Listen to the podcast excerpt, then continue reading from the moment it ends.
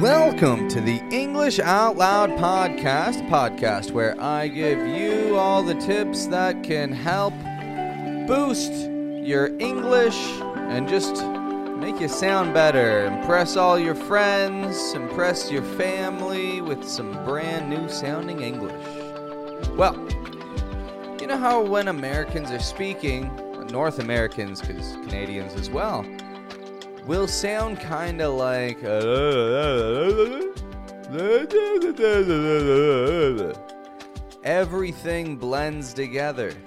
It sounds funny. The point is, I want to point out to you a couple of things that you can do to get more of that lazy sort of sound in your speech because, well, you're working too hard when you're talking. That's the problem. You're pronouncing some letters in a particular way, and they could be a little lazier, and they could blend in a little easier with other letters. The letter that I'd like to talk about today is the letter S. S as in successful. S. But sometimes the letter S doesn't actually sound like an S, it gets more of a Z sound. Now, this will happen in the middle of words. You can hear it with words like music, president. But we're actually not going to talk about those so much today. We will talk about those in the future. It's just that the rules are a little more vague. However, there is something that has a bit more of a consistent rule that you can start to consider today and get a good feel for this.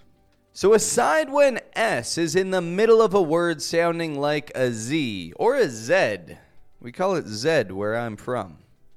But aside when S is in the middle of the word sounding this way, it'll also happen when S is at the end of a word. You see, if you listen very closely to native English speakers, you'll notice their words stretch at the end to link into the next word. S added to the end of a word may be voiced as a Z and linked with the other words. Now, it's something that we do very lightly. It's very subtle. You don't have to try and get it super strong, but if you listen for it, it will seriously improve your listening. And if you start to do it yourself, well, you'll just get a little more of a natural flow in your speech. And it's really not that tough. You can start doing it today. Because you see, many people pronounce all of their S's without any voice. And they do this because they want it to sound the way that it's spelled, like a S. No voice, just air. S. Whereas when we put some voice, you get Z. Voice, Z. Air. S. And you see, we want to change this habit because English is obviously not always pronounced the way that it's spelled. And it doesn't allow your voice to flow as naturally when you're speaking. So here's what we want to think about here. First off, when S is added to the end of a word that's unvoiced, then S sounds like a regular S. Now let's talk about this a little bit. What does it mean to be unvoiced? Other letters are voiced, voiced and unvoiced. An unvoiced letter, I'll give you a few examples. K, K, T, T, F, F, P, P. When you make the sound for those letters, there's no actual voice. It's just air coming out. Like the letter S, S, unvoiced. And so when you put an unvoiced letter beside S, the S just remains a regular S. So this is why we say walks, what's, stuffs, tests, flips. Like I did three flips and passed my tests. I don't know. Just off the top of my head. Off the top of my head. Anyway. When S, however, is added to the end of a word that is voiced, then it's going to sound a little bit more like a Z and it's going to link into the next word. Or a Z. It's going to sound like a Z or a Z. It's the same thing. So if an unvoiced ending are these letters where air just comes out, then what is a voiced ending? Well, it's the opposite. It's a sound that has some voice. So all vowels, for example, are voiced, or a whole bunch of most consonants are voiced. And when we consider some words such as like shoe, if I say I got some new shoes, or put your shoes on, your shoes on, you can get that S sounding like a Z because shoe ends in the sound oo, which is voiced. And so you need your S to be voiced. So when you put your shoes on, you got to time real tight. Your shoes on. Shoes on. There's a Z there. Or how about if you say uh, the kids are out? Kids are. We don't say the kids are in the backyard. The kids are. The kids are in the backyard. Or the door's open. You know, somebody knocks on your door. The door's not locked. You can say, It's open. The door's open. Door's open. Maybe you got a buddy named Joe and he's got a garage and you're hanging out in Joe's garage. Joe's garage. Like Mr. Frank Zappa. Hanging out in Joe's garage. Or maybe you go to the beach. You drop your towel in the water and then you got to say the towel's wet. The towel's wet towel's wet. So the what I want to point out with those is that S is getting a Z sound. Z. It's voiced.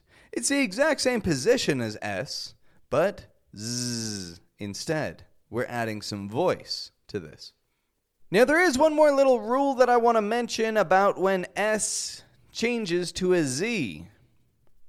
And you see, this happens when S is added to words that already end in an S, or an SH, or a CH, or a J. You see, when this happens, S doesn't just sound like Z, but it sounds like is. It gets that sound is. For example, beaches. The beaches are open. Beaches you want to get this sound is simply because the word beach, beach, ends in this kind of ch, ch. So we add on an is. Beaches. Or how about watches? He watches over the kids. Watches over the kids. Interesting, right? So keep an ear open. Keep an ear open. Listen to this again if you got to. Words with voiced letters on the ending get a sound like Z. Z. Now let's just uh, look at a couple of words that you can use this with right away.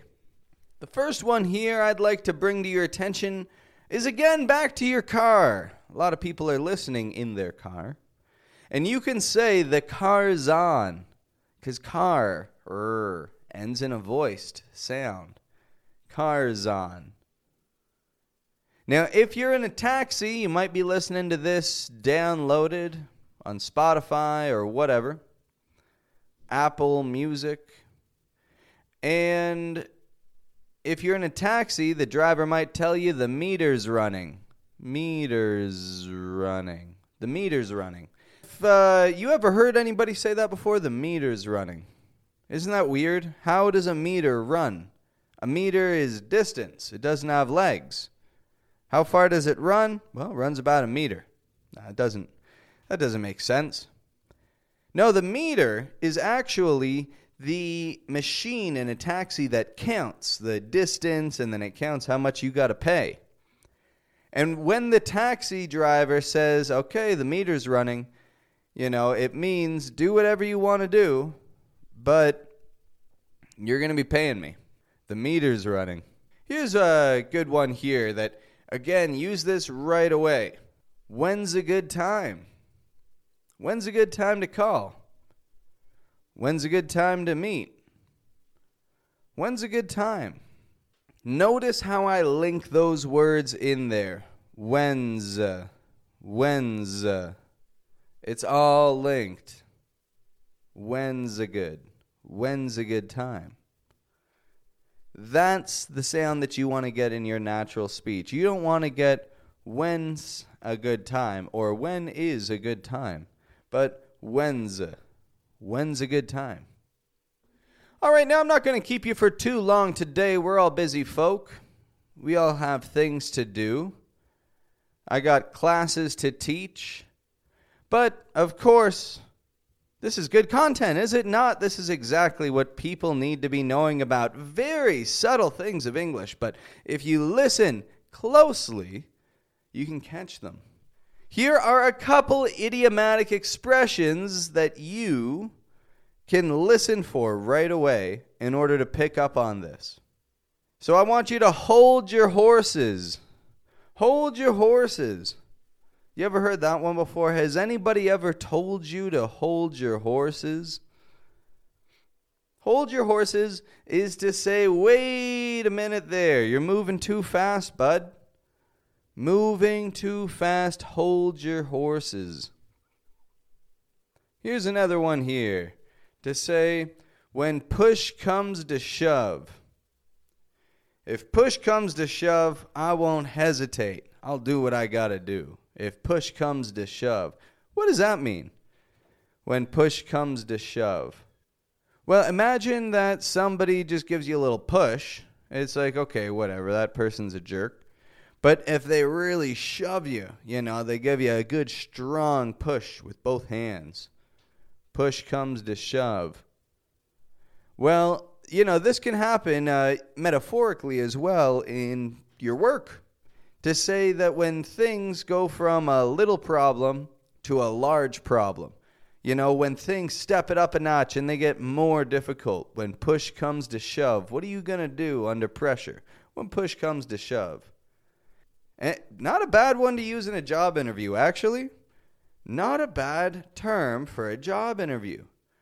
Think about that when you're talking to a potential employer and they say, How do you respond under pressure? And you say, Well, when push comes to shove, I keep my head cool.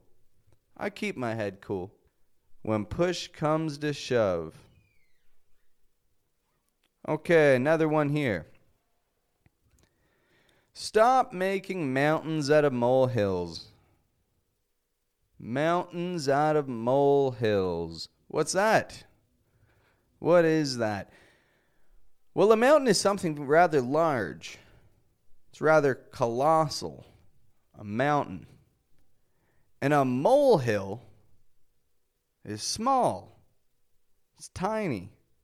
So if you're making mountains out of molehills, you are taking a tiny little problem and you're turning it into the size of a mountain.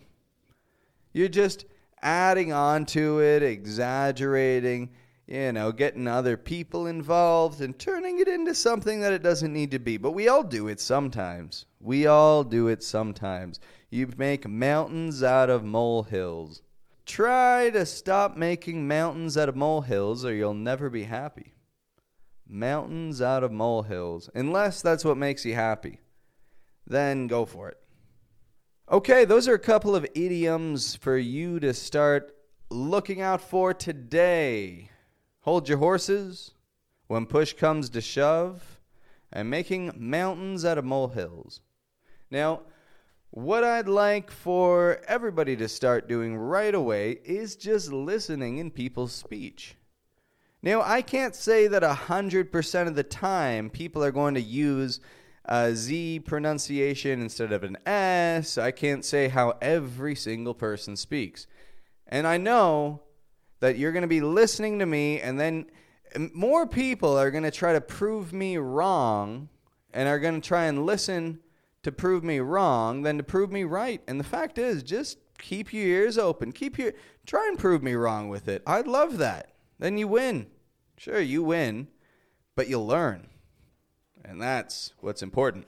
So keep your ears open and prove me wrong. Prove to me that Americans don't pronounce their S's at Z's at the ends of words. If you want a real challenge. Because I'm going to win that bet, and I love winning bets. I don't really bet all that much. I'm not a betting guy. But if I were, I'd really love winning them. Well, S sounds like Z at the end of words sometimes. If you keep your ears open, you'll catch on to it. And you'll be able to do it yourself. Just like me. Just like Brad Pitt. Brad Pitt does it. You know who doesn't do it? Shakira. Shakira is not a native English speaker. She does not pronounce her S's as Z's. However, Barack Obama pronounces his S's as Z's because he's an American. And that's what he does as an American. So does Canadian Prime Minister Justin Trudeau. Very handsome guy, loved all around the world, Justin Trudeau. He pronounces his S's as Z's. Don't you want to sound like Mr. Trudeau? Prime Minister Trudeau? Well, I know I do. It has been a wonderful chat today. Thank you for listening. I'm looking forward to getting this uploaded, and uh, I've got a nice little interview coming up on Thursday that is going to be very much worth your time. It's going to be a fun one. And don't forget to follow me on Spotify. And you can uh, switch these notifications on on Spotify to get informed whenever a new episode gets released. So that you can hear it as soon as it comes out. You'll be the first amongst all your friends to know this stuff and blow their minds. Have a wonderful day, or good evening, or good morning. Enjoy your drive, or your dinner, or your lunch, and you'll be hearing from me again very soon. Have a good one.